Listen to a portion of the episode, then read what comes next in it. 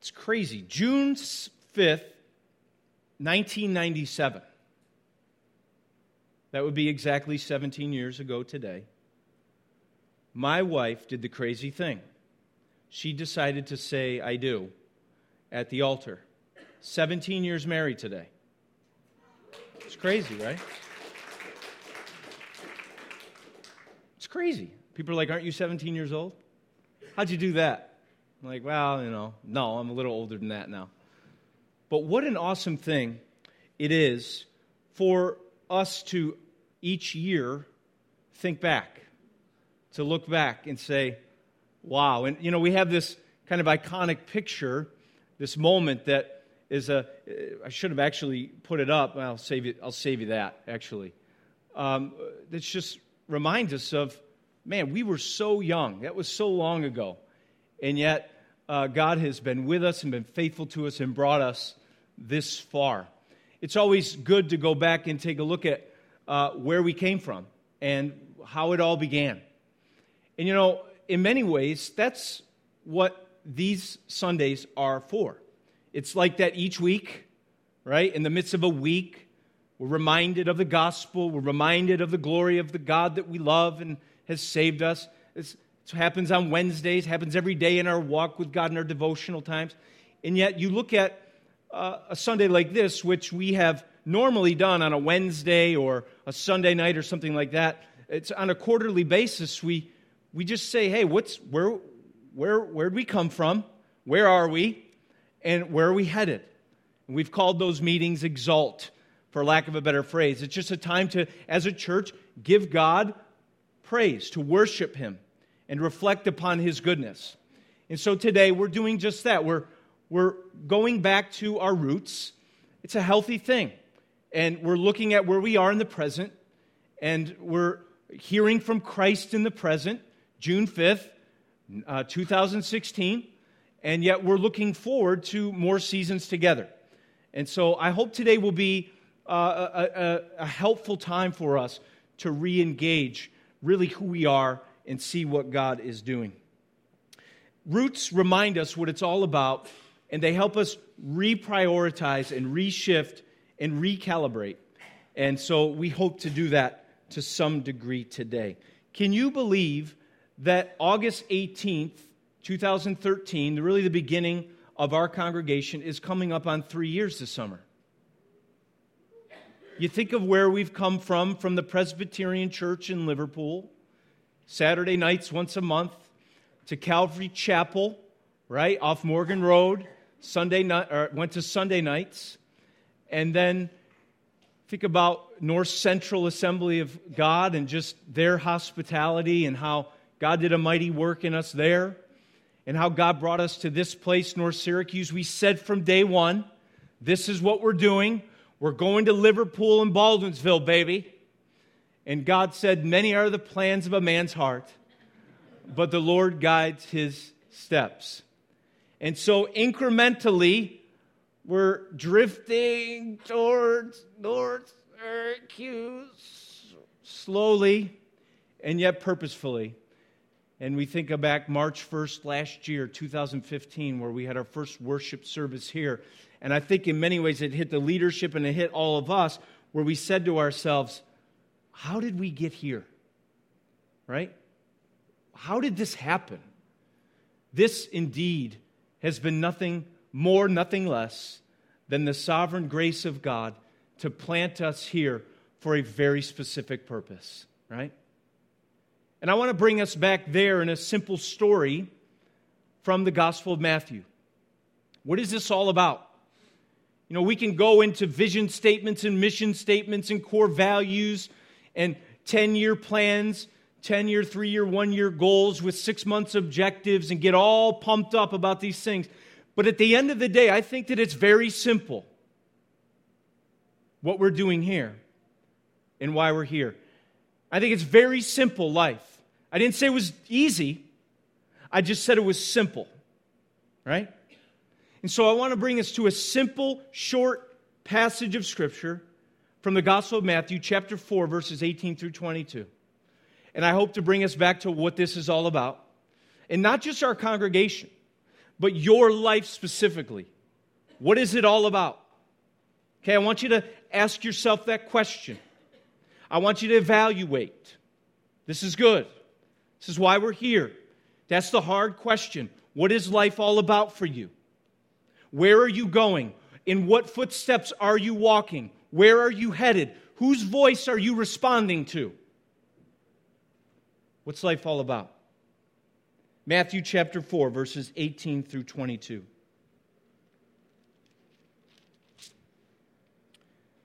The Gospel of Matthew says this While walking by the Sea of Galilee, he saw two brothers, speaking of Jesus Simon, who was called Peter, and Andrew, his brother, casting net into the sea, for they were fishermen. And he said to them, Follow me, and I will make you fishers of men. Immediately they left their nets and followed him. And going on from there, he saw two other brothers, James, the son of Zebedee, and John, his brother, in the boat with Zebedee, their father, mending their nets. And he called them. Oh, and he called them. Immediately they left the boat and their father and followed them. This is the word of the Lord, and all God's people said, Amen. It's important, I think, to take a look back where we've come from. Matthew records the birth of Jesus. Then he gets into the ministry of John the Baptist. And John the Baptist has a message. It's very simple repent. That is, turn from your sin and turn to God. Repent, for the kingdom of heaven is at hand. John the Baptist was doing just that, just calling people to repentance to turn from their sin, and there was reason for that because a new age had dawned, that the kingdom of God, the kingdom of heaven, had come into the world. And then we see that Jesus, in the midst of his ministry, was baptized. And in chapter 3, verse 17, upon his baptism, Jesus is affirmed as the Son of God. Jesus, according to the Father, is his very son. So Jesus is baptized and affirmed as the Son of God. And then the Spirit, verse 1 of chapter 4, leads him into the wilderness. So Jesus has been affirmed by the Son of God, and immediately the Spirit of God leads him into the wilderness to be tempted by the devil. Interesting, right? The Spirit of God leads him. And he puts a whooping on Satan's temptations. Someone say amen to that. He defeats Satan. Although Satan calls him and lures him down a different path than he has as the Son of God and speaks falsehood to him and gives him false promise, Jesus does what Adam failed to do. He quotes the Word of God and says, It is written, and he defeats Satan. And then after that, the passage says that John was arrested. So John is locked up in prison. Jesus has defeated Satan. Jesus has been baptized and affirmed as the Son of God, and his ministry begins. And you would think that Jesus would just say, okay, it's time to go straight to the temple, baby, and get this job done. Right into the heart of Jerusalem. But it's interesting that Jesus withdraws into Galilee. Right? He comes from Galilee. And after being baptized and John's arrest, he what? Goes back into Galilee. And we pick up the story here in verse 18. But before we go there, we must see that verse 17, what does Jesus say in Galilee? Very consistent with what John said when he was baptizing. What's his call on the world? Repent. Turn from your sin and turn to God because why? The kingdom of heaven is at hand. I'm here. A new day has dawned. Turn from your sin and turn to God. And we pick up the story that as Jesus begins preaching this, he's walking in the Sea of Galilee, and he sees Simon and Andrew casting a net into the sea. They're fishermen, and he said to them, Follow me.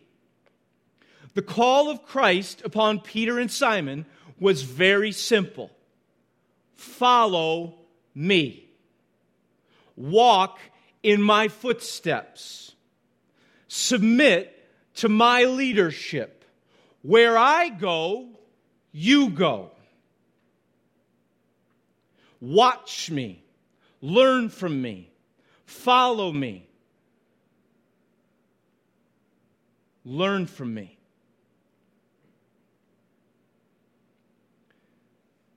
The call of Christ to Simon and Peter is no different than the call of Christ to each and every one of us. You may be asking, what does Jesus want from me?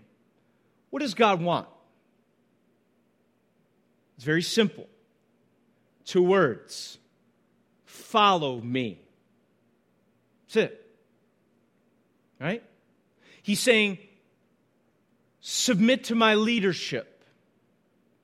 As the Son of God, as the Lord of all, walk in my footsteps. Go where I go. Do what I do. Hear what I say. Obey my voice. Two words follow me.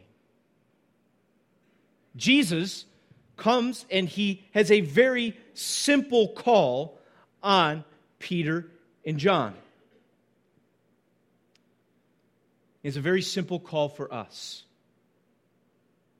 Following Jesus is the nature of what it means to be a disciple. It's that simple.